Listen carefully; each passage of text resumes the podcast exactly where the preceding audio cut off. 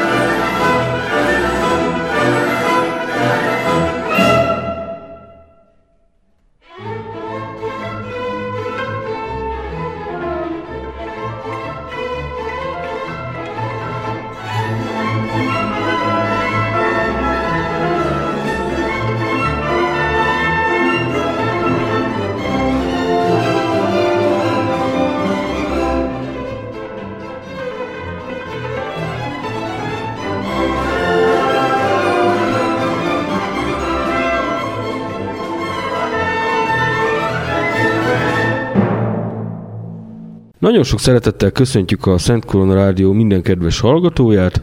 Ez itt a Hadak útján című 6 történeti beszélgetés műsorunk, soron következő 131. adása.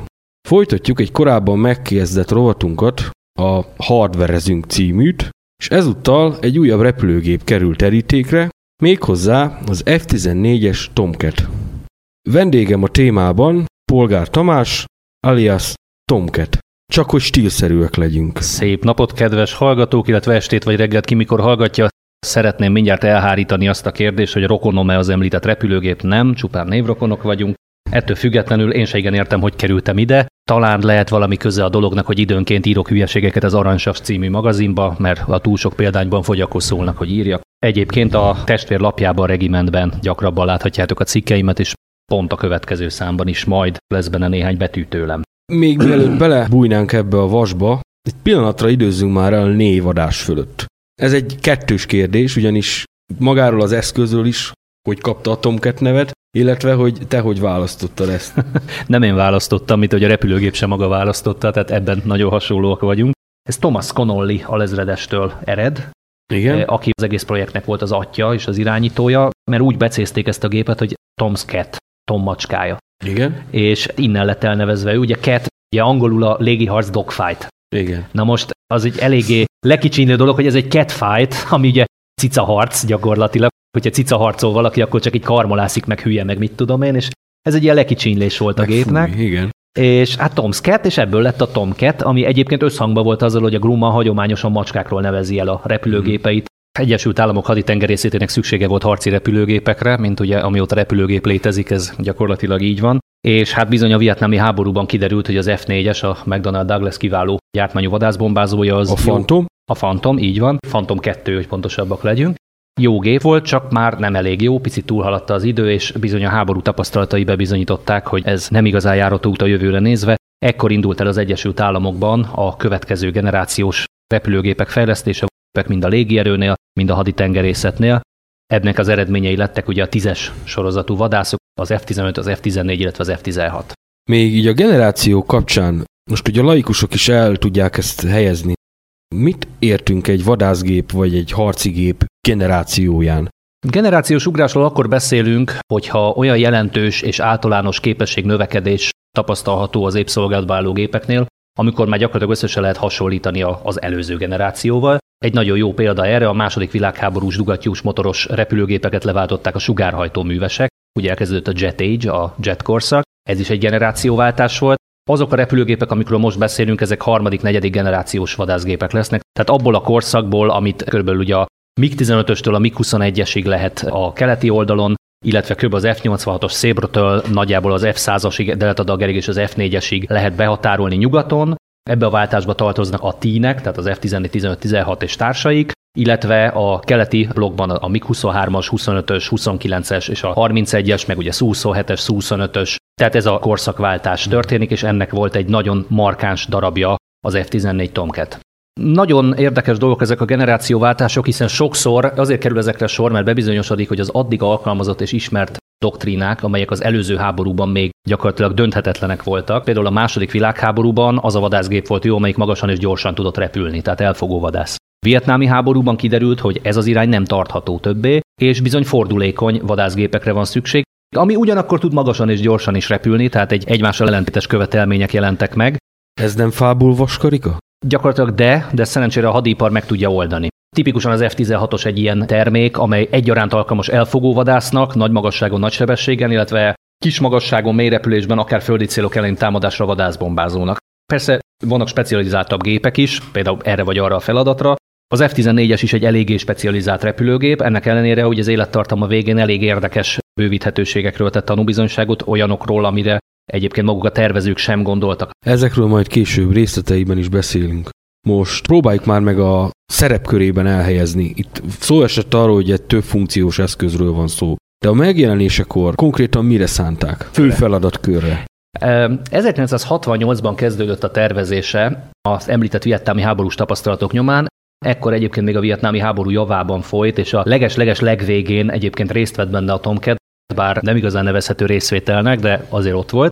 Tehát 1968-ban elindult két egymással párhuzamos védelmi projekt az Egyesült Államokban, természetesen sok $1000 milliárdot beleölve, tehát ez az űrprogramhoz mérhető megmozdulás volt. De ez a korszakban egyébként nem kirívó, ugyanis mindkét szuperhatalom nem spórolt, úgymond. Így van, csak ugye a fegyverkezési versenyen. Vagy megvan az a különbség, hogy a szovjet tervezők azok továbbra is a mennyiséget tartották szem előtt, hiszen annyira nem koncentráltak ők akkoriban a kékvízi flottájuk fejlesztésére, ők tengeralattjárókkal akarták megoldani az esetleges összebalhézást az Egyesült Államokkal. Ugyanakkor az Egyesült Államokban minőségi fejlesztésre helyezték a hangsúlyt, tehát ők a tömeges légierőt, a front légierőt, ahogy az oroszok nevezték, nem annyira tartották fontosnak ilyen szempontból. Tehát nekik az volt a fennpontjuk, hogy egy-egy repülőgép több feladatot meg tudjon oldani magas túlélési aránnyal. Az oroszoknál viszont úgy gondolkoztak, hogy sok repülőgép megoldja a feladatot, hát puf, neki egyet-kettőt lelőnek. És csak később a 90-es évek közelettével változott ez meg, amikor a Su-27-es, a MiG-29-es stb. Kezdtek bejönni, de még ezeket is azért leterhelte ez a korábbi örökség. Gondolok itt például a MiG-29-esnek a közismerten gyenge és rövid élettartamú hajtóművére, amit nagyon sokáig nem tudtak megoldani. De 1968-ban két párhuzamos projekt indult el, az egyik a TFX, a másik a VFX. A TFX az arra irányult, hogy a légierőnek kialakítsanak egy új, nagy teljesítményű vadászgépet, ami az F4-es váltótípusa lesz, mert ugye ott is rendszerben állt. A haditengerészetnél pedig a VFX szolgált arra, hogy az F4-eseket és egyéb, például a F-8 Crusader-t szintén leváltsák. Ezek a vietnámi háború veterán típusai voltak, amelyek hirtelen avultak el. Akkoriban mondjuk már nem volt annyira jellemző az az 50-es években megfigyelhető tendencia, hogy gyakorlatilag egy-két éven belül cserélni kell egy egész repülőgép típust, mert olyan gyorsan elavul, de azért még mindig nagyon gyorsan pörögtek ezek a dolgok. Miben tudott többet, mint az őt megelőző, már az előbb felsorolt típusok? Gyakorlatilag ez az egyik első variaszárnyú repülőgép volt, ami azt jelentette, hogy ez változtatható szárnyilazású. Gyakorlatilag kis magassággal repülve, vagy kis sebességgel repülve szétnyitja a szárnyát, nagyobb lesz a fesztávolsága, nagy sebességgel pedig hátra csukja, mint egy bicskát, delta szárnyát csukja össze magát, és akkor megváltoznak ugye a repülési paraméterei. A nyilazott szárnyat igazából a II. Világháború idején találták ki, és azért, mert rájöttek, hogy bizonyos sebességhatár fölött az egyenes szárny egyszerűen nem képes a repülőgépet irányítani. Tehát például már a P-38 Lightningnál is, ugye a híres kéttörzsű vadászgépnél, fölléptek olyan problémák, hogy zuhanó repülésben egyszerűen nem működtek a kormányfelületek, mert elérte azt a sebességet, ez ilyen 0,6 mach körül van ez a sebesség, tehát ugye egy mach a hangsebesség. Tehát, hogyha ezt a sebességet elérte a gép, akkor már egy katasztrófával fenyegető vezethetőségi probléma lépett föl. Hát erre a németek találták ki a nyilazott szárnyat, amit nekik feltétlenül meg kellett csinálni, hiszen ugye a sugárhajtású repülőgépeknél ez elengedhetetlen volt. Jó példa a Messer 262-es, az első sugárhajtású vadász nyilazott szárnya. Na, az például egy tipikusan jó példa. De például a Junkersnek volt olyan bombázója, aminek előre nyilazták a szárnyát, mert még nem döntötték el, hogy merre nyilazzák. Ez nem úgy van, mint az alsó szárnyas, középszárnyas és felső szárnyas történet, hogy igazából egy mérnöki döntés kérdése és a adott követelmények alapján döntik el, hogy most ez így milyen. Van, hogy mit akarsz megvalósítani, arra melyik a legjobb megoldás. Ki van tűzve a feladat, és akkor ezt elkezdik összerakosgatni. Első blikre az F-111-est próbálták mind a két irányba fejleszteni. Ugye ez lett a későbbi F-111 Aardvark nevű csapásmérő repülőgép. Na de a lényeg, hogy az F-111-es az nem vált be a haditengerészetnél, a légierőnél igen, de az egy gyerekbetegségekkel küzdő repülőgép volt, és igazából mondhatni presztízsokokból került sor a rendszeresítésére. Hiszen későbbiekben kiderült, hogy elég nehézkesen működtethető, nagyon rosszak a karbantartási mutatói, de végül is rendszerben maradt egészen, ha jól tudom, a 90-esek elején valamikor vonták ki a hadrendből, sőt az ausztráloknál azt hiszem csak nemrég, tehát egy-két éve történt meg ez a kivonás. Szóval a VFX Project arra irányult, hogy az F-111-es helyett elkezdjenek egy másikat, és ekkor lépett be a Grumman cég. Hát ők vázolták föl a később F-14 Tomcat néven rendszeresített repülőgépnek az első változatát. Ez nagyon hasonló volt az F-111-eshez, tehát egy hasonló variaszárnyú gép, de teljesen más megoldásokkal. Konkrétan például a repülőgépnek a törzse, ugye egy széles lapos gépről beszélünk, magán a törzsön ébred a felhajtó erőnek majdnem 70%-a. Tehát a nyilazott szárnyak azok igazából csak a vezethetőséghez szolgálnak. Ha nagyon brutálisak akarunk lenni, az F-14-es szárny nélkül is tud repülni. Legalábbis egy darabig.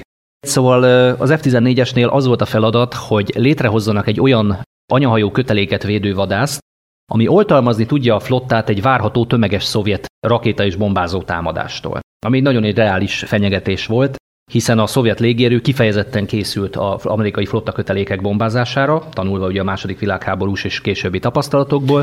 Ugyanakkor a mindenkori orosz államnak sohasem volt erőssége, úgymond a haditengerészet. Furcsa kettősség ez, mert az oroszoknak nagyon erős haditengerészeti hagyományaik vannak, viszont nekik úgy volt mindig is egy az amerikaihoz mérhető haditengerészeti repülőerőjük, hogy igazából anyahajójuk nem nagyon volt hozzá. Most is csak egy van, úgy tudom. Igen, és az sem nevezhető igazából egyenértékűnek az amerikaiakkal. Tehát igen. Az oroszoknak a mai napig nincs igazi kékvízi flottájuk. Ugye kékvízinek nevezik a nyílt óceáni flottákat, barna vízinek az inkább csak a honi vizek védelmére szolgálót. Hiszen amíg az amerikaiak azok egy változó, azt hiszem most jelenleg 7 vagy 8 flottájuk is van, atommeghajtású hordozók plusz a kísérletük, ez egyébként baromi drága, de menjünk el a politikai irányba, hogy ez tulajdonképpen kifizeti ezeknek a flottáknak a fenntartását. De lényegében az ezeken állomásozó repülőezredek összességében, bár nagyon nagy erőt képviselnek, de nem lehet őket összehasonlítani az orosz haditengerészeti repülőkkel, akik szárazföldi bázisúak, és éppen ezért ők nehéz repülőgépekkel repülnek. Ugye a Tu-95 Bear-t, ugye a 4 turbo légcsavar hajtóműves repülőgépet nem nagyon kell bemutatni senkinek, aki a világ leghangosabb repülőgép. Ó, igen, volt egyszer egy ilyen eset, amikor 90 ilyen repült kötelékben egy repülőnapon, hát gyönyörű lehetett. Hallássérülés nem történt? Hát nem tudom, az üvegeseknek lehetett dolguk utána. Kifejezetten arra tervezték, hogy a flotta kötelékekre csapást mérjen.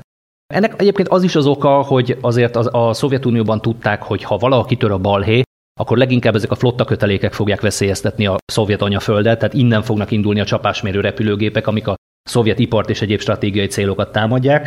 Hát, hogy jönnek a rakéták is az égből, arra majd kitalálnak valamit, de erre volt a válasz ezeknek a repülőgépeknek a rendszeresítése. Bár szerintem úgy voltak, hogy odáig csak nem mennek el, hogy most egy gombafelhő kísérletében leradírozzuk egymást. Alapvetően erről volt szó. Tehát ezt nem lehetett félváról venni. Egyébként a katonák mindig a legrosszabbra készülnek, teljesen helyesen, ez a dolguk. Igen. Lényeg, hogy ezek a repülőkötelékek, hogyha egyszer beindult volna a balhé, ezek tömegesen szálltak volna föl szovjet bázisokról, és a világ bármely pontján csapást mérhettek volna az amerikai kötelékekre. Ez azt jelenti, hogy ilyen nagy hatótávolságú repülőgépek? Ezek? Így van, ezek óriási hatótávolságúak. Hogyha valaki olvasta például a Tom Clancy-nek a Vörös Vihar című könyvét, ami hát nem egy irodalmi magasság, tehát eléggé száraz, de az pontosan egy ilyen összecsapást ír le, hogy hogyan is nézett volna ki gyakorlatilag egy harmadik világháború a kelet és a nyugati blokk között, tehát NATO és Varsói Szerződés között, és ebben nagyon szemléletesen leírja az egyik történet szálpont erről szól, egy ilyen tömeges flotta támadásról. És ugye nem csak magát a flotta köteléket támadták, hanem a harmadik világháború esetén az amerikaiaknak a fő stratégiai feladata az lett volna, hogy az Európában állomásozó csapataikat megerősítsék. Ez lett volna a Reforger, a újrakovácsolás hadművelet, ami azt jelentette volna, hogy így New Yorkból, meg mindenhonnan ugye az amerikai keleti parti kikötőkből elindul nem tudom hány száz vagy ezer konténerszállító hajó, hozzák a tankokat, katonákat, minden, meg ugye közben jönnek a Boeingek, hozzák a személyzetet, minden, tehát egy óriási légi és tengeri híd indul el Európába. Most ezt elemi érdeke természetesen a szovjet haditengerészetnek megzavarni. Erre szolgált egyrészt a nagyszámú vadásztengeralattjáró, nem egy közülük nukleáris tengeralattjáró volt, nukleáris torpedókkal felszerelve, illetve maga a haditengerészeti légierő. És az, hogy most ezeket épp melyik ellen vetik be, hát az egy más kérdés. Az F-14-est kifejezetten ennek a légi fenyegetésnek a leküzdésére találták ki, mégpedig arra, hogy olyan távolságból fel tudja deríteni és megsemmisíteni a bombázókat, hogy azoknak ne legyen idejük a fedélzetükre hordozott robotrepülőgépek indítására, vagy ha már elindította, akkor ezeket a robotrepülőket is le tudja küzdeni. Kim van a fél amerikai flotta az Atlanti-óceánon, 6-8 hordozó akár egyszerre, és ezek egyszerre indítják az összes F-14-esüket, és akkor ilyen több száz gépes összecsapások. Beyond Visual Range, ugye a látótávolságon túli harc keretében küzdik le a bombázókat. Mert ugye a bombázóknak nem nagyon lett volna vadászkísérletük, erre megfelelő gépe nem volt a szovjet haditengerészetnek, sőt a mai napig se nagyon van. Tehát a Su-27-es az igen korlátozottan alkalmas erre, de nem jellemző. És erre hegyezték ki az egészet. Gyakorlatilag amíg az F-14-es nem állt rendszerbe, addig az amerikai flotta kötelékeknek nem volt elégséges védelme a orosz bombázó kötelékek ellen. Az F-4-es az csak nagyon korlátozottan volt erre a feladatra alkalmas. Az nem jutott volna el eleve olyan távolságra, nem tudta volna felderíteni a nagy távolságból érkező bombázó kötelékeket. Hát most képzeljük el, hogy van így a kis hordozónk, mondjuk így letesszük Budapestre, mert legyünk egy képzavarral, és valahonnan jönnek az oroszok, na most nem tudod, hogy te most így Varsó magasságába kell keresned, vagy így valahol Udine magasságába, vagy Bukarest környékén. Tehát körülbelül ez a távolság az, amin belül föl kéne őket deríteni, ez a körzet. Na erre az F-14-es képes, hogy fölmegy, körülnéz, sőt, segíti őt ugye az E-2C Hawkeye, ami ugye a fedélzeti EVEX, ilyen kis radarfelderítő repülőgép, felderíti, képes elfogni, képes lelőni, még mielőtt a rakétáit elindítja. Erre az F-4-es nem képes. Gyakorlatilag az egész repülőgép nem más, mint egy óriási nagy radarállomás és egy hozzá tervezett rakéta, ami ugye az IM-54 Phoenix. Hát ez a maga korának a csúcstechnikája volt mind a kettő. Akkor ezt hasonlóan kell elképzelni, mint az A-10-es csatarepülőt, ahol volt egy vulkángépágyú és építettek köré egy repülőgépet. Gyakorlatilag valami hasonló, igen, bár nem annyira specializálódott ez. 1970-ben történt, 1970 decemberében az F-14-es Szűz felszállása, és 1974-ben rendszeresítették először a USS Enterprise fedélzetén, ami az első nukleáris hajtású anyahajó volt. Ha valaki egészen pontos akar lenni, itt van a kis puskámba felírva, hogy a VF-1 Wolfpack és a VF-2 Bounty Hunter századok állományába került. 2 század azonnal bevethetővé vált. Ez darabszámban mennyi körülbelül? Tehát egy olyan tucatnyi lehet körülbelül, vagy több. Ennél azért több készült, tehát ezek közben folytak a szárazföldi tesztek, de ezeket utólag végezték el. Magát a projektet azt Thomas F. Connolly altengernagy vezette, aki a tengerészeti légierő helyettes műveleti főnöke volt, legalábbis ez lenne a laza magyar fordítás, hiszen ilyen hasonló katonai beosztás magyar nyelven nincsen. Az F-14-esnek a fejlesztésnek egy rendkívül érdekes mozzanata volt, és ez egyébként arra is rávilágít, hogy milyen zseniális mérnöki munka maga a gép, hogy nem volt prototípusa. Egyből a szériagyártással kezdték, ami egy rettentő rossz döntés bármilyen ilyen bonyolultabb dolognál, gyakorlatilag egy zseblámpánál is, de képesek voltak úgy megcsinálni az F-14-est a Grumman mérnökei, hogy az gyakorlatilag azonnal rendszeresítés kész volt, és igazán nagyon komoly probléma sose volt vele.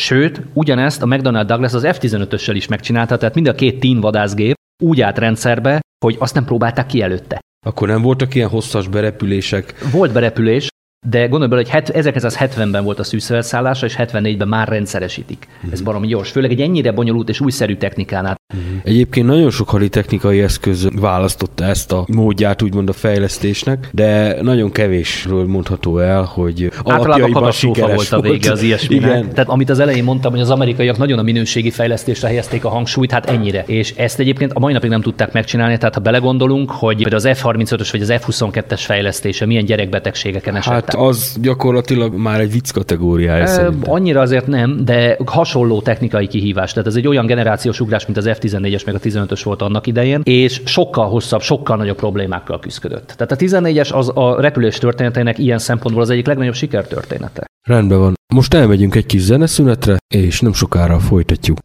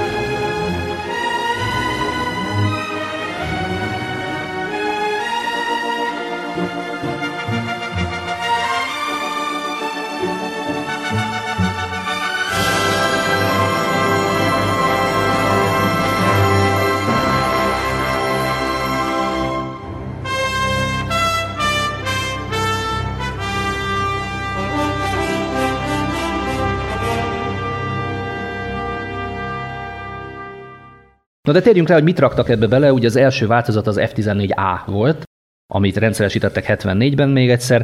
Na most ennek a fő eszköze a Hughes AWG-9, vagyis AWG-9 radar volt. Ez egy forradalmian újszerű radar volt, egy számítógép vezérlésű, egy Intel 8080 processzor, 8 bites processzor vezérelte, tehát ez már teljesen digitális volt már akkor, tehát 1970-ben. Ennek óriási hatótávolsága volt, 160 kilométer. Ilyen távolságból tudott rakétát célra vezetni. Most ez természetesen elméleti hatótávolság, de hát a tenger fölött ez azért elég jól szokott sikerülni. De igen, mert ott semmi nincs, ami bezavarjon. Így van, sőt később, amikor kapták a felújítást ugye a Tomcat Plus-ra, ugye a F-14B lett belőle később, az AN/APG-71 jelzésű radarnak már 370 km volt a hatótávolsága. Hát ilyen messzire azért a Phoenix se repült el, tehát annak 150 km az effektív hatótávolsága, de értek el vele ilyen távolságból légi győzelmet, tehát ez működik. Ez még azért erősen még a diszkrét elektronika korának a vége volt, tehát processzorok azok még olyanok újdonságok voltak, és hát azért volt ezzel baj. Tehát annyira újszerű volt, meg annyira űrtechnika, hogy elég sok volt a meghibásodás. Nagyon sok volt a meghibásodás közi óraszáma, ezt így mondják szépen az F-14-esnek. Ez végigkísérte egyébként a típus történetét a felújítások ellenére is, tehát nem volt az egyik legjobb hadrafoghatóságú gép a történelemben, de egy ilyen bonyolultságú gépnél ez még mindig jónak mondható. De például sokkal rosszabb volt ennél az aránya az angoloknak a tornádójának, ami szintén állandóan lerohadt meg szétesett, csak messze nem volt ilyen bonyolult gép. Szóval az AIM-54-es Phoenix volt a fő fegyvere neki, ezt kifejezetten ezek ellen a szovjet flottakötelékek ellen találták ki, tehát magyarul nagyon távoli, de nem túlságosan manőverező célok ellen. Ezen kívül szállíthatta, és persze be is vethette az AIM-7 Sparrow radarvezérlésű rakétát, ez közelharcrakéta, az AIM-9 Sidewinder, amit nagyon jól ismerhetünk egyébként a magyar légierőben is, most már rendszeresítve van a Gripenekhez, és a vietnámi tapasztalatokból okulva kapott egy 30 mm-es vulkángépágyút is, hogy legyen mivel pufogtatnia. Kapott egy felderítő konténert, ez a TARPS névre hallgatott, ez a Tactical Airborne Reconnaissance Pod System, ez a taktikai légi felderítő rendszer. Ezzel gyakorlatilag fotó és egyéb felderítést végezhetett, videófelvételeket készíthetett, és ez is digitális volt. Tehát ebben már akkor digitális kamera volt. A hadipar az már csak ilyen. A legnagyobb újítások mindig ott jelennek meg. Zseniális. 1987-ben került sor az első általános felújításra, ez az F-14A+, vagyis Tomcat Plus volt, amit később F-14B-nek is neveztek. Gyakorlatilag ebben az igazi lényegi újítás egy új hajtómű volt. Nagyon jó bevált hajtómű, később ez került az F-15-ösbe, és egészen a 2000-es évekig ezt gyártották. Tehát ez egy digitális vezérlésű kis hajtómű volt, és eredetileg egy TF-30-as típusú hajtómű volt benne, amit egy az egybe az F-111-esről vettek át. Hát ez elég gyengécske volt, tehát mondhatni, hogy eléggé korlátozott volt a manőverező képessége a gépnek. Mondjuk még mindig egyszerűbb átvenni egy meglévő hajtóművet, hát egy újat nem volt más tervezni. Lehetőség, mert sietni kellett vele, hát ugye be kellett foltozni egy lyukat gyakorlatilag. Majd pedig a végleges változata, legalábbis az elfogóvadász kategóriában az F-14D volt, amit Super Tomcatnek is becézgettek, ez 91-ben állt rendszerbe. Ha valakinek megvan esetleg, vagy gyerekkorából emlékszik a Kolibri könyvek sorozatra, abban volt egy különleges repülőgépek című kötet, nem annyira ismert, mint a híres léghajók repülőgépek, ami minden iskolában megvolt. Hát ebben benne van már az F-14D, mint jövőbeli rendszeresítés, és ott is ilyen szuperlatívuszokba írnak róla, itt a keleti blogban, hogy na hát ez miket fog tudni. Valóban ugyanis digitális avionikát kapott, tehát repülésvezérlést, egy újra üvegezett jobb kilátás biztosító fülketetőt, ez kapta meg az AN/APG 71-es típusú radart, teljesen digitális adatátviteli rendszerek, fedélzeti adatbuszok, kapott passzív infravörös felderítést és digitális kormányvezérlést, ami azt jelentette, hogy sokkal merészebb manőverekbe lehetett belevinni ezen túl a gépet. Amúgy se volt egy rossz közelharcos egyébként a 14-es, jobb volt, mint az F4-es, de ezzel egy egészen félelmetes képességekre tett szert, tehát előfordult még a korábbiaknál is, hogy vadászgépekkel került szembe, nem igazán akadt ellenfele akkor sem, de így lett igazából nagyon komoly vadászgép belőle. Harci alkalmazásáról még majd később beszélünk. Igen, addig is mondjuk el, hogy volt neki még egy továbbfejlesztése, ami nem kapott igazából jelzést, mindössze annyi történt, hogy 92-től elkezdték fejleszteni a csapásmérő képességét, és Bombcat néven sikerült felszerelni először ugyancsak buta bombákkal, de aztán lézervezérlésűekkel is, és gyakorlatilag mikor 2006-ban nyugdíjba ment a Tomcat, tehát kivonták az amerikai haditengerészettől, akkor már szinte csak földi csapásmérő feladatkörben alkalmazták jó ideje. Hol került először éles helyzetbe? Egyáltalán a rendszeresítő országok, itt elsősorban az Egyesült Államokra gondolok, került-e ezzel a típussal éles helyzetbe? Igen, harci bevetés, hát az volt neki sok. Kezdjük az elején. Mind az Egyesült Államok, mind Irán, ugye ez a két ország, aki rendszeresítette, ami egy elég érdekes helyzetet teremt manapság, mind a kettő került vele éles harchelyzetbe, és bizony nagyon sok légigyőzelmet is arattak vele. De ne szaladjunk ennyire előre, mert az első éles bevetést az F-14-esek 1975-ben repülték, amikor Saigon kiürítése folyt, ugye a vietnámi háború végjátéka, akkor repültek légifedezetet, hát nem volt nekik sok dolguk, mert a vietnámiak azok éppen örültek, hogy az övék Saigon, nem azzal foglalkoztak, hogy még hajókat is lövöldözzenek. Az első valódi éles bevetésük amerikai oldalon az a Szidra-öbölben történt 1981. augusztus 19-én. Ez hol van ez a Szidra-öböl? Ez a Szidra-öböl, ez Líbia partjainál van. Líbia, pontosabban Muammar Kadhafi kitalálta, hogy hát ő bizony annyira nem érdekli a nemzetközi tengerészeti jog, és ugye van a tengeri jogban egy ilyen kizárólagos zóna néven ismert, gyakorlatilag a parttól 5 tengeri mérföldre terjedő terület. Ez ilyen felségvízszerű dolog? Pontosan ez. Tehát kifejezetten a felségvizek, amire be sem mehet az idegenhajó, az 5 mérföld. Itt van a kizárólagos gazdasági zóna, ami a jól tudom valami 120 mérföldig terjed, tengeri mérföld természetesen. Ezen belül is vannak még megkötések, tehát csak olyan partvonalnál, aminél valóban lakható és emberi tartózkodásra alkalmas terület, tehát nem lehet egy szikla körül húzni 120 mérföldet, hogy az ott a milyen. Ez a szorosoknál érdekes, mondjuk Gibraltárnál.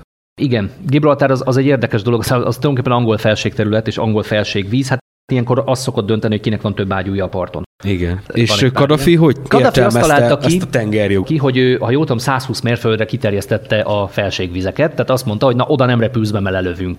Hát ezt nem ismerte el senki, és az Egyesült Államok, akkor még ugye a Carter adminisztráció ezzel ellen elég sokszor tiltakozott, nem túl sok eredménnyel, ugye Carterék nem az erős kezükről voltak híresek. 81. augusztusában kezdődött ott a balhé. Ekkor történt, hogy egy hadgyakorlatot tartottak ott a területen, hogy a földközi tengerre beosztott 6. flotta elkezdett ott fölvonulgatni. Ugye a USS Nimitz és a USS Forrestal, két hordozó. Ez nem egyfajta erődemonstráció volt? Tulajdonképpen az. Hát nem mi lett volna? Ha nem megy így, akkor úgy. Igen. Hát nevezhetjük provokációnak is nyugodtan. Tehát 81. augusztus 18-án MiG-25-ösök próbálták megközelíteni a hordozókat, hát ezeket még sikerült eseménytelenül elzavarni a kísérővadászoknak, gyakorlatilag ezek tesztelték a légvédelmi reakcióidőt. Ezek után 35 líbiai géppár próbálkozott megközelíteni a hordozókat. Hát ez elég bátor cselekedet, mit ne mondjunk. A gépeket kikrepülték? Hát pilóták. Tudod, hogy nem érem be ilyen válaszsal. Hát líbiai pilóták. Nem oroszok, mint nem, mondjuk nem, a szuezi válság idején? Nem, líbiaiaknak nem nagyon volt szükségük orosz tanácsadókra ilyen szempontból, az egy nagyon jó szervezet, nagyon jó haderő volt. Egyébként utólag derült ki az, hogy az egyik 25-ös valószínűleg indított egy rakétát is, csak hát nem vették észre, mert hát ő nem volt olyan jó pilóta. Ugye az említett rakéta, az A2-es, az amerikai Sidewindernek volt az egy az egyben a másolata. Na most csak a teljesség kedvéért felsoroljuk, hogy MiG-23-osok, 25-ösök, Su-20-asok, Su-22-esek és Mirage F1-esek voltak. Ebből is látszik, hogy ez is elég tarka-barka légierő volt. 7 Tomcat géppárt indítottak ellenük, és ezek hesegették el az egész társaságot. És ez az elhesegetés, ez légi győzelemmel is járt, vagy csak... Nem, itt még csak hesegetés volt, tehát ez csak ilyen... Csak befogták őket is? Hát ez ilyen összeméregetjük, hogy mink van. 35 repülőgép volt, és ezt 14 amerikai gép tartotta távol. Jó, valószínűleg nem egyszerre jöttek, de azért sejtették, hogy nem kéne kötözködni. Na hát másnap ezt elfelejtették, és 19-én igazából nem is a 14-esekre ugrottak rá a líbiaiak, hanem egy S3 Viking tengerészeti felderítő elindult felderíteni ott a vizeket, hogy mégis van elég hal, vagy nem tudom, és erre ugrott neki egy MiG-23-as géppár. De erre azt mondják, hogy felhívás keringőre, nem? Egyébként érdekes, mert ha nemzetközi vizek fölött valaki repked és radarozik, az még nem biztos, hogy legitim indok, hogy lelőjék. De Kadafik egy ilyen helyzetben, ahol ő deklarálja magának a felségvizet, hogy az már pedig az enyém. Hát ezt Kadhafival kell megbeszélni, illetve Carterékkel. Carter még él. Úgyhogy ha esetleg meghívod ide a hadak útjába, akkor megkérdezhet, hogy Mr. President, are you an idiot? Yes, thank you. Kadhafi sajnos már nem él. Kadhafi nem. Egy esőcsatornából lett vége. Hát micsoda szomorú dolog, pedig korábban még 22-eseket indítgatott. Ez egy elég érdekes dolog, hogy miért pont 22-est. Mert ugye az alapvetően egy földi csapásmérőgép. Igen, ezt akartam kérdezni. Hát ezek indultak el oda, hogy akkor most ők bántják, jöttek az F-14-esek, és ezek után a 22-es nem azt mondta, hogy jó, hát akkor én talán hazamennék, fiúk, bocs, hanem azt mondta, hogy nem, én elindítok 2 A2-es rakétát, és meglátjuk, mi lesz.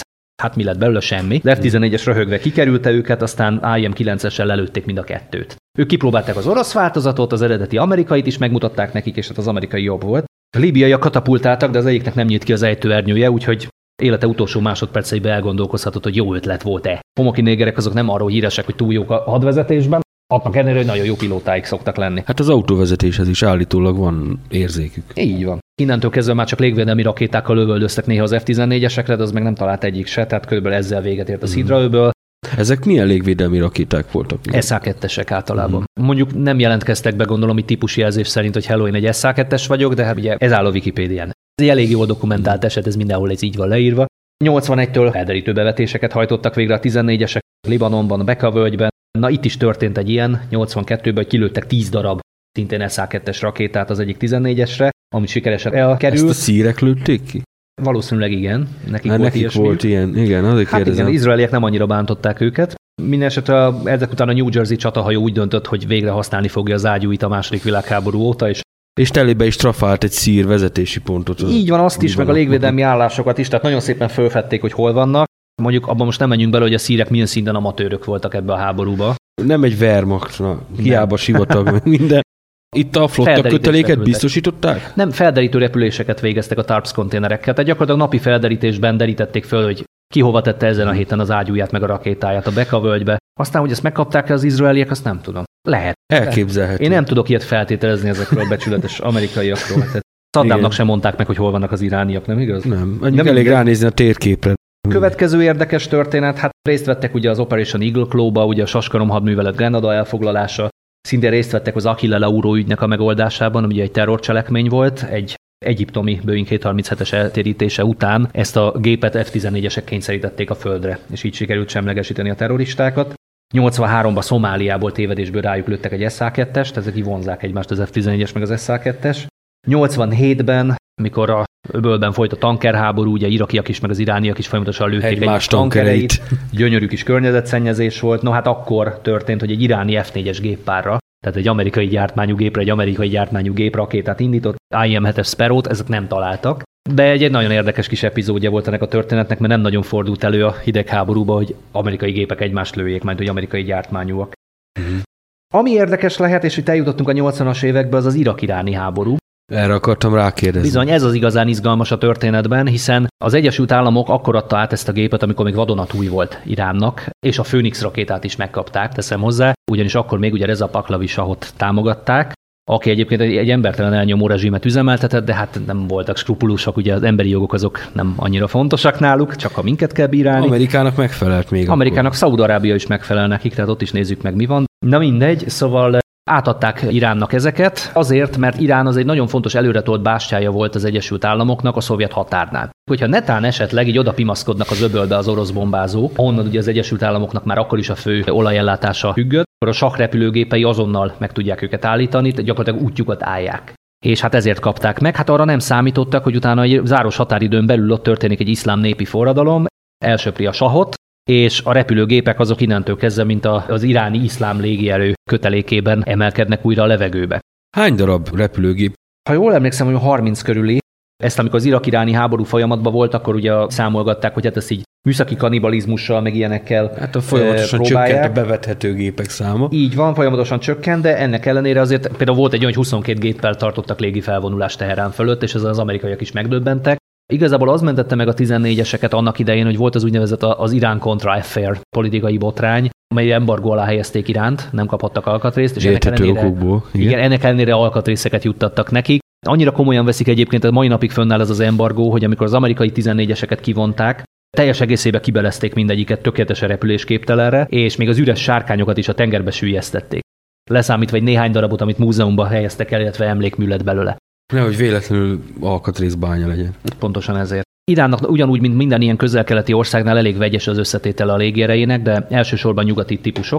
Hát ugye Amerikának elkötelezett ország. Az F-14-es mellett az F-4-es, az F-5-ös állt náluk rendszerbe, A-4 Skyhawk, ha jól tudom, volt náluk, csapásmérő repülőgép. Később, főleg miután Saddam Hussein átrepülte a fél légierőt az öbölháborúba, lett nekik egy csomó mindenféle migük meg szuhajuk is. Tehát egy nagyon vegyes összetételű légierőről beszélhetünk. De a kérdéses időszakban egy mintaszerűen fölfegyverzett amerikai fegyverekkel ellátott kitűnő légierő volt. A 14-esek ma is megvannak, ezek jelenleg a teheráni nemzetközi repülőtéren a Mehrabad légibázison állomásoznak, ott megtekintheti a képpel repülővel megy Teheránba, nagyon szép állapotban vannak és szoktak röpködni mindenféle légi bemutatókon. Ami érdekes, hogy milyen szinten megtanulták ezeket a régi vadászokat így össze-vissza barkácsolni, henkölni az irániak. Megjelent egy kép az iráni F-14-esekről, hogy képesek voltak a Hawk légvédelmi rakétát, az IM-23 Hawk légvédelmi rakétát ráhenkölni a szárnyára. Elég ortopédül néz ki, de az egy ilyen kis rövid kis tömzsi rakéta, tehát befér alá. Hát azt, hogy mennyire sikerült integrálni a rendszerbe, vagy mert oda lehet celluxozni, persze, aztán úgy lefényképezni, nem tudjuk, hogy ez mennyire működik, de azért ismerve az irániakat, ez azért lehet, hogy működik is. Mm. Az biztos, hogy a mára mind az F4-esnek, mind az F14-esnek, mind az F5-ösnek megoldották hazai forrásból az alkatrészpótlását. Mondjuk tegyük hozzá, hogy ez a 2010-es meg 2000-es években azért annyira nem nagy feladat egy 70-es évekbeli vadászgépet üzemben tartani, de sikerült nekik, és a mai napig repülnek a 14-esek. Mm. Gyakorlatilag az F-14-esek harci bevetéseinek a 90%-át az irak-iráni háborúba repülte iráni színekben, és hihetetlen szerencsével jártak. Konkrétan a legtöbb légi győzelmet F-14-essel elért pilóta, hogy a Jalil Zandi 11 győzelmet ért el. 2001-ben sajnos meghalt, de voltak még más ászok is, és Sharam Rostami 6 győzelemmel, A. Afshar, neki nem találtam meg sehol a keresztnevét, 6 győzelmet ért el, összesen kb. 130 légi győzelmet arattak. Nagyon érdekes szerepkörben alkalmazták őket, ugyanis nem csak vadászként, elfogó vadászként, minden repülő kötelék mögött, támadó kötelék mögött repültek az F-14-esek, és oltalmazták őket. Rengeteg IM-54 Phoenix rakétát ellőttek. Gyakorlatilag egy ilyen kicsit ilyen mini evexként, ilyen korai előrejelzőként alkalmazták őket a nagy hatótávolságú radarjuk miatt. Ők végezték az ellenséges célok felderítését a többi köteléknek. Akkor a radar és rádiófelderítés nem állt úgy a helyzet magaslatán? A légi radar felderítés az egy rendkívül komoly eszköz. Például ugye a szerbiai légiháború idején, mikor itt állomásoztak Magyarországon, igaz, hogy jóval nagyobb teljesítményű radarfelderítő gépek, akkor gyakorlatilag innen kb. A görög félszigetnek a déli csücskéig lefedve minden légi forgalmat azonnal regisztrálni tudtak. Na most ennek az F-14-es azért nem ekkora képességű, tehát mint mondtam, hogy az akkori radarnak ugye 160 km volt a hatótávolsága, de ez is óriási. Sugár irányba elindítják őket, akkor ilyen legyezőszerűen óriási területet be lehet venni. Így van, egyébként ezt úgy jellemezte az egyik pilóta, mintha egy szívószálon keresztül akarnák földeríteni az ellenséget, de még az is jobb, mintha nem látnának semmit. És nagyon sokszor sikerült jelezni a csapásmérő kötelékeknek így vadászok közelettét vagy hasonló dolgot, és nagyon sok iráni pilóta életét köszönheti az F-14-esek ezen képességének, illetve hát néhány iraki meg a bal szerencséjét. Konkrétan itt volt egy olyan eset, hogy egy kötelékben közeledő, ha jól tudom, minden egy MiG-23-as volt, és az iráni F-14-es egy Phoenix-szel úgy lőtte ki a vezérgépet, hogy a másik kettő neki ütközött, és mind a három lezuhant, tehát egy rakétával három gépet lőtt le. Ez egy handicap. Ez igen. Ismét csak ugye a homoki négerek kiváló hadvezetési képességeit ecseteltük. Most megint elmegyünk egy kis zeneszünetre, és nem sokára folytatjuk.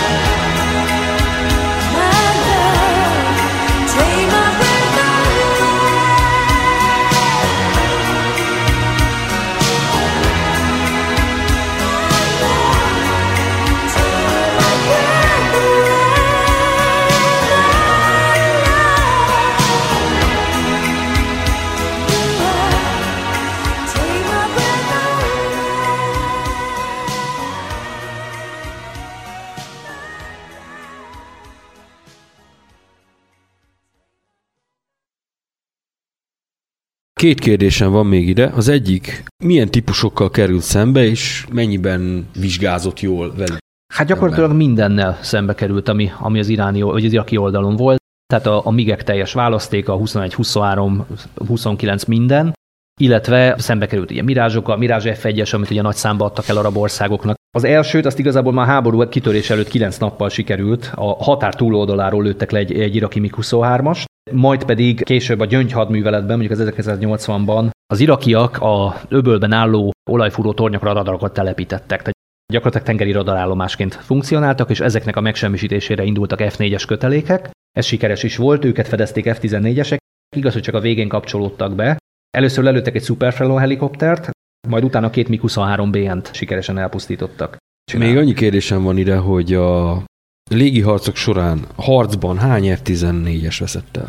Úgy tudom, egy sem. Akkor ami lemorzsolódás van, az a kannibalizmus, illetve a gyakorlatilag igen. És a háborút hány darab körülbelül, hát nem tudjuk, bevethető repülőgéppel zárták? Nem lehet tudni, mert ezekről nem adnak ki pontos információkat. Az egész irak-iráni háborúnak a hadtörténelme egy egész komoly találgatás. Tehát az egyetlen adat, amit ténylegesen tudunk, az az amerikai felderítésekből, ugye a műholdas felderítésekből ered. Hát azt, az mennyire pontos, azt is azért meg lehet kérdőjelezni. Egy olyan 22-25 repülőgépük F-14-es lehet még. Mm. Ugye nem az a fő típusuk. Mint mondtam az elején, ez egy elég nehezen üzemben tartható gép azért. Tehát hiába, hogy ma már ugye eljutott odáig a mikroelektronika, valószínűleg már az összes ilyen diszkrét elektronikai részt ezt már mind kicserélték teljesen digitálisra bennük. A jó ég tudja, hogy mit modernizáltak még benne, de hát akárki vehet most már, bemész a boltba, veszel LCD kijelzőt, ami akkoriban egy óriási dolog volt. Igen. Tehát meg lehet ezeket modernizálni, főleg, hogyha van pénz és akarat, Iránban mind a kettő van, nem lehet tudni, hogy mennyi van nekik, van. Az irak-iráni háború mellett is azért használták tovább, és 89-ben megismétlődött a Szidra-öbölbeli incidens, hogy ez volt a második. Ekkor már az amerikai kicsit paprikásabban mentek oda, tehát nem úgy, hogy na jó, hogyha ránk lőnek, akkor majd visszalövünk, a túró, fenyegetnek, lövünk. Akkoriban alakult ki az amerikai légierőnek és gyakorlatilag minden hadi repülőnek ez a gyakorlatilag ilyen rules of engagement, ez a irányelve, hogy az is támadásnak minősül, hogyha egy támadó radarral befogják a gépet. Tehát akkor már önvédelemből tüzet nyithat. Uh-huh. És egy hasonló történt, hogy a VF-3232 nevű századból, akinek Gypsy a hívójele egyébként, megtámadta őket két MiG-23-as, illetve nem annyira őket, hanem egy A6-os géppárt, amik épp arra repültek, ugye szintén amerikai ilyen hajófedélzeti csapásmérőgép. Most ezekre indítottak, mielőtt még elérték volna az A6-ost és tüzet nyitottak volna, először IM-7-es Sparrow-t, aztán IM-9-est, azzal eltalálták, mind a két gépet lelőtték, a libiaiak meg nem mentették ki őket. Hát biztos nem kellett már. Gyakorlatilag ez volt az utolsó valódi légiharc a 14-es részéről. Ezek után, hogy 91-ben az öbölháborúba természetesen részt vettek a 14-esek, viszont itt már nem indíthattak rakétát, mert hát elég zsúfolt volt a légtér, és egy nagyon szigorú azonosítási eljárást után lehetett csak tüzet nyitni ellenséges gépre, aminek a 14-es nem tudott megfelelni. Éppen ezért ugye 91. január 21-éig nem történt semmi, azon a napon is csak annyi, hogy lelőtték az egyik 14-est az irakiak, ez a VF-13-as századnak volt az egyik Tomcat A plusza. Mivel lőtték le, azt tudjuk? SA-2-essel. Na hát, ezek után nem találtad ki. Egyébként az egyetlen egy légigyőzelem, amit utolsóként arattak az öbölháborúba, az kötődik egy F-14-eshez, ez egy Mi-8-as lőtt le Sidewinder rakétával. Egyébként a pilóták beszámolói szerint, amit egy ilyen 10-15 évvel később mondtak el, nagyon gyakran azért kaptak visszafordulási parancsot, miután elindultak egy célpont elfogására, hogy valamelyik koalíciós partner repülőgépe arathasson légigyőzelmet. Tehát nagyon sokszor a szaudiaknak adták meg ezt a szívességet, hogy az ő F-15-öseiknek legyen légigyőzelme. Úgyhogy lett volna ott mit lőni, csak hát nem engedték. A szovjetek milyen típusokkal válaszoltak, illetve milyen harceljárásokkal, koncepciókkal ennek a típusnak az elhárítására?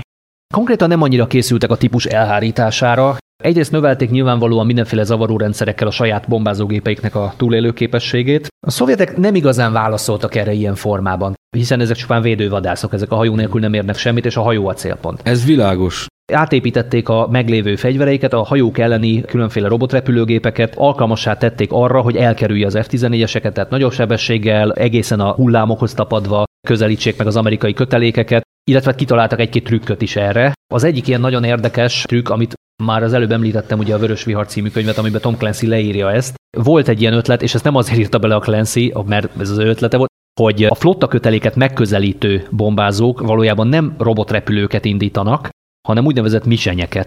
Ezek a célrepülőgépek, amiket éles légiharc gyakorlatoknál indítanak, ezt kell lelőni, ugye, mint manőverező célpontot a gyakorló vadászgépeknek. Tehát a fedélzetükről ezeket a misenyeket indítják el, ami radar keresztmetszetben ugyanazt produkálja, mint egy cirkáló rakéta. Akkor egyfajta csalit használ. Csalit, így van, felszállnak a 14-esek, lerohanják őket, és akkor jönnek rá, hogy hoppá, és az igazi kötelék a másik irányból jön, és azt már a 14-es se tudja elfogni, mert olyan messze van. És így fogják segbelőni majd valamelyik anyahajó köteléket. Akkor egyfajta fullfanggal akartak élni? Gyakorlatilag, tehát ez egy létező szovjet stratégiai ötlet volt, és mondom, elég megdöbbentő, mert a jó tudom, valamikor olyan 85-6 körül írta ezt a könyvet, vagy még előbb. Tehát akkor még nem igazán lehetett ezekről tudni, hogy kikotyogta el neki. Valószínűleg elég rosszul járt, miután olvasták Moszkvába a könyvet. Kötődik egyébként a 14-es, ez egy szerencsére egy nagyon békés epizód is, ami Magyarországhoz is kötődik, ugyanis 1991-ben és 92-ben volt a taszári repülőnap, ami nagyon emlékezetes mindenkinek, aki ott volt. Ezt onnan tudom, hogy mondták, mert én nem voltam ott, fenelje meg. Ez volt az az eset, amikor a nagy rendszerváltás, meg összeborulás, meg minden, még nem kezdtük utálni a ruszkikat, de még nem kezdtük annyira imádni az amerikaiakat, és volt egy olyan repülőnap ennek a megbékélési jegyében, amikor az összes pár évvel ezelőtt még hidegháborúban szemben álló partner eloszta az összes mozdítható repülőgépét Magyarországra. És itt voltak F-14-esek. Repültek is, meg szárazföldön is meg lehetett nézni őket. Volt később is 14-es Magyarországon. Légi bemutatóra én nem emlékszem, hogy repült volna egyébként valaha is ezen kívül. Gyakorlatilag egy egész repülős generáció emlegeti ezt a taszári repülőnapot. Egy ilyen apró kis történet el is hangzott már a műsorban. Ifjabb Szentgyörgyi Dezső fia, aki akkor 10 éves volt, és ellátogattak értelemszerűen erre az eseményre, akkor közölte angolul a nem tudom melyik vadászgépnél a pózoló pilótának, aki hatalmas műmosolya a napszemüveg mögül kommentálta a dolgot, hogy az én nagyapám az ilyen csillagos repülőgépek közül, most nem tudom, szégyellem, 32 darabot lelőtt. És ezt így oda tálalta az amerikai pilótának, aki a legszélesebb mosollyal annyit mondott, hogy valószínűleg büszke ember lehetett. És a pilóta körül, illetve a gép körül álló honvédtisztek öregedtek 1-2 évet, és közölték a fiúcskával, hogy te az orosz géphez nem mész oda. Nem is ér. Folytassuk tovább, az 14-est azért még röpködött egy kicsit, és hát innentől kezdve gyakorlatilag csak bombázóként működött, hiszen elkészültek a bombketek. Ekkor már 90-es években nem számított annyira élvonalbelinek. Maga az eredeti feladatkörére természetesen alkalmazták még mindig, de már megvolt a váltótípus, hogy az FH-18-as szerepében. Super Hornet is már akkoriban, 90-es években már kezdett elkészülni. Legközelebb 1995-ben Bosznia fölött voltak bevetésen. Az első lézerbombát F-14-esről szeptember 5-én dobták 95-ben egy szerb állásra, viszont a célmegvilágítást FH-18-asnak kellett elvégeznie, mert az akkor rendszeresítés alatt álló Lantern konténert, ugye ez egy speciális felderítő konténer, ezt akkor még nem tudta hordozni a 14-es. Ezzel vált teljes értékű bombázóvá. És ez a célmegvilágítás, ez mozgó repülőgépről történt? Igen. Hát ez manapság már rutin, tehát ezt már a vietnámi háború óta meg tudják csinálni. Gyakorlatilag ugyanúgy, mint egy harckocsi ágyútornyát rá lehet mutatni egy célpontra, ugye különböző giroszkópokkal. Ezt ugyanúgy meg lehet csinálni egy lézerrel is, sőt sokkal könnyebb, mert annak nincs akkora tömege. A lézerforrás az bárhol lehet, ez lehet magán a fegyvert hordozó repülőgépen, lehet egy másik repülőgépen, lehet akár lent a földön egy különleges egység kezében a lézervető, egy ilyen sportáska nagyságú lézert kell elképzelni, tehát azért nem egy ceruza. Ez gyakorlatilag úgy működik, hogy egy emberi szem számára nem látható tartományban odavetítik a lézert, ami a célpontról visszaverődik, és ez egy ilyen töltsérszerűen terjed szét. A bomba semmi más nem csinál, mint ahogy zuhan, ugye hasonlóan, mint a második világháborús Nickelbine berendezés, csak az rádióhullámokkal csinálta ezt. Hogyha beleütközik a lézerfalba, akkor irányt módosít a bomba. Elkezd visszafelé, megtalálja a másik oldali falat, vissza. Ugye a második világháborúban Nickelbine navigáció az volt, hogy 2 rádiósugarat vetítettek London fölé, és a navigátornak azt kellett hallani a rádióban, hogy mind a kettőt egyszerre hallja csipogni, ha csak az egyiket hallotta, akkor eltért az iránytól.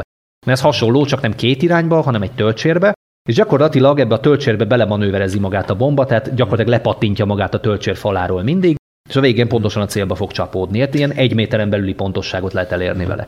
Lényegében a kúpnak a csúcsára. Így van, vagy inkább ahhoz hasonlíthatnám, hogyha egy töltsérbe beledobsz egy üvegtöltsérbe egy acélgolyót, és így pattog lefelé.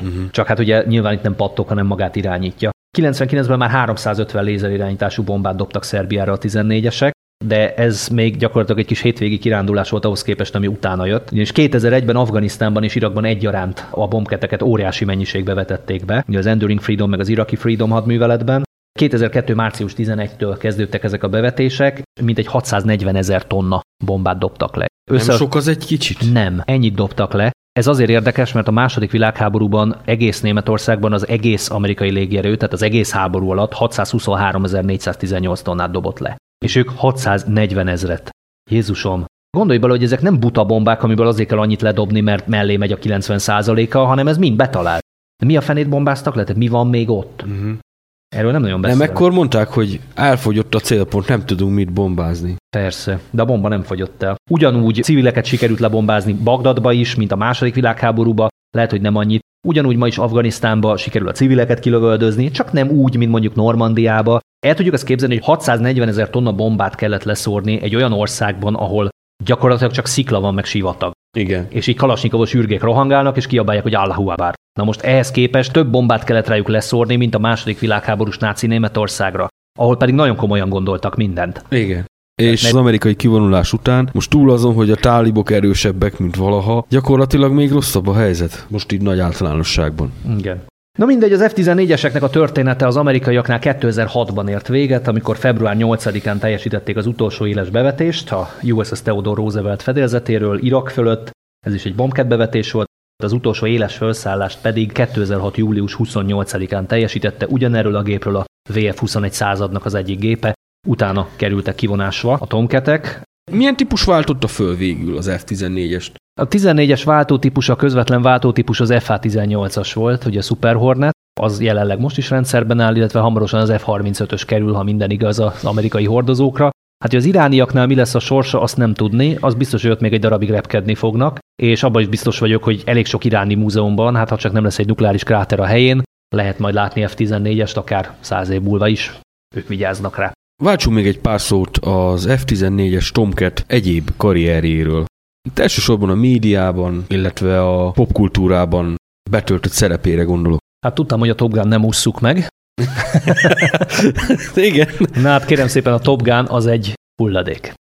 Szóval a Top Gunnak semmi köze a repüléshez, valóban F-14-esek szerepelnek benne, de felejtsük el. De ezen kívül más köze nincs a típushoz? Már a Top Gun iskolára gondolsz, gondolom. Igen. Van ez a US Navy Fighter School, tehát az amerikai haditengerészeti légierő elitképzését szolgáló katonai repülőiskola. Valóban ezt hívják a Top Gunnak, illetve akik ott végeztek, azok a Top Gunok.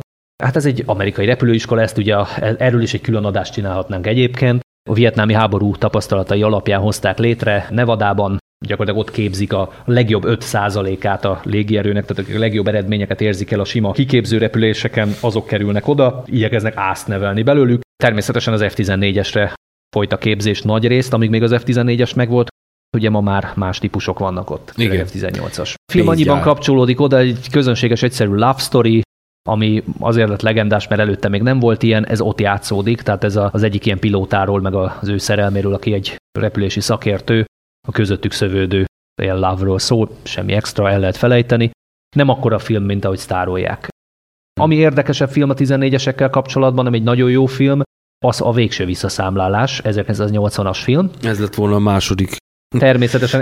Ezt viszont nem lehet kikerülni, és ezt nem is kell kikerülni, mert az az egyik legjobb film, annak ellenére, hogy azért baromság bőven van abba is, hogy más nem mondjak, amikor a Nimitz parancsnoka látja, hogy jön a vihar, és közül, hogy a kísérőrombolók menjenek vissza Pearl Harborba, mert vihar lesz. Hát miért nem bírják? Ezért történik az, hogy csak a Nimitz kerül vissza az időben 1941-be, és hát itt kezdődik a történet. Egyébként ebben nagyon szépen megfigyelhetők a 14-esek, és főszerepet is játszanak benne.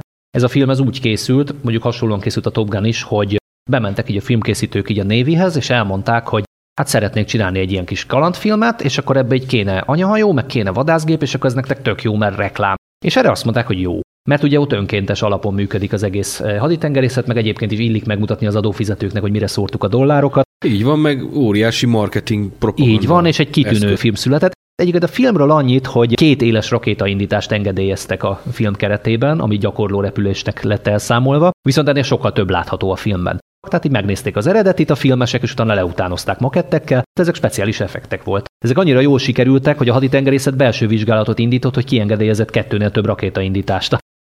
Az indítások közül melyik az, amelyik igazi? Nem tudom megmondani igazából, de valószínűleg nem az, amelyiket becsapódni is látod. Egy nagyon jó film, aki nem látta, az nézze meg, ugye főleg fiatal olvasóinknak ajánlom. Nagyon híres sci-fi, torrentről le lehet tölteni, meg DVD-n ilyen 500 forintos polcon meg lehet venni. Ja, a kisebbség is számít, Tuskó. Vegyétek meg, de ne vasárnap, mert vasárnap menjetek templomba, megmondta semmilyen. Most így az időutazásos sztorira mostanában egyre több szamuráj filmet nézek. Annyira nem kirívóak, leszámítva mondjuk a 7 szamuráj című filmet, ezek igazi klasszikusokat, szóval ilyen tömegtermék ez a világnak azon a felén. Viszont ráakadtam egy igen érdekes darabra, ahol ugyanilyen időutazásos történet, csak akkor ott a japán védelmi erők, egy helikopter, egy harckocsia és 2 szakasz katonája kerül vissza a Sengoku korszakba. Hallottam erről a filmről, de nem láttam. A címét se tudom. G.I. Samurai néven fut. Most már tudom, köszönöm. Van egy remake-je is neki, a Samurai Commando Mission 1549. Nagyon jó címe van. 2005-ben készült. Ezzel a címmel 2005? Igen. Meglettem volna esküdni egy Commodore 64 játék. Hát nem. Jó, hát japánoknál nem lehet ezt tudni. De azt el kell mondjam, hogy ez a G.I. Samurai, az az angol címe neki, meg ők timeslipnek mondják, ami időcsúszást jelent. Én ezt annak idején olvastam, most már a Keleti pályaudvar könyvestandjain kapható könyvben, akkor, hát 20 éve, és engem nagyon megfogott. Szerintem és... Kucka Péter elemzését olvastad. Nem. Mert ő néha elemzett olyan filmeket, amit a kutya nem látott itt Európában. Nagyon örültünk neki, hogy ő látta, meg tök jó lenne megnézni, de hol láttad Kucka Péter? Az internetnek most már ezt meg lehet nézni. Annyi, hogy biztos, ha láttad már ezeket az akciófilmeket, itt John Woo alkotásokra gondolok, például a Fegyverek istene is egy ilyen gyönyörű film, ahol ilyen body count jelleggel számolják, hogy mennyit ölnek meg. Na most szamuráj filmeknél ez nem kirívó, ugyanis ott az egy gyenge alkotásnak számít, hogyha halottak száma 200 alatt marad. Most őszintén miről szóljon egy szamuráj film? Tehát igen, ez olyan, mint egy szerelmes filmben nem dugnának. Hát vagy nem menne csók például. Például, igen, finomabban. Itt gyakorlatilag egy nagy Rambó az egész. 79-ben készült a G.I. Samurai, és hátborzongató. És később olvastam róla ilyen kritikákat, ahol azt boncolgatták, hogy ez tulajdonképpen a japán popkultúrának egy nagyon kedvenc témája, ugyanis a japánok nagyon szívesen keverik mindig a saját hagyományukat és a modernitást. Space Battleship Yamato. Például a kokádék.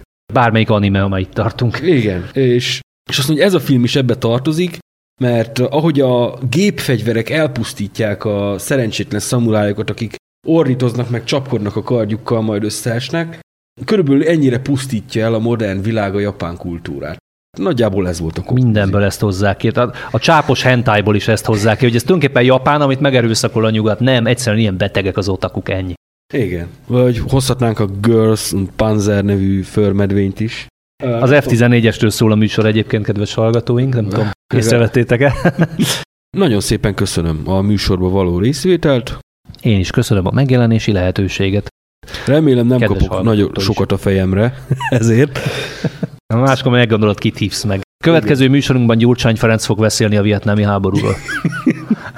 A műsor letölthető a letöltések rovatban, ugyanitt meg is hallgatható, illetve ismétlések formájában a műsorújságban írottak szerint szintén meghallgatható lesz. A jövő heti és a legközelebbi viszonthallásra. És vegyetek Aranysas magazint, meg Regiment magazint, és nézzétek meg a tolvajkergetők.hu-t. Reklám vége, sziasztok!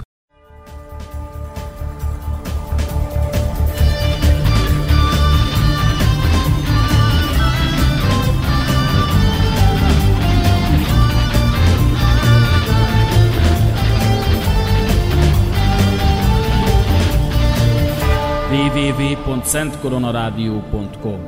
A tiszta magyar hang.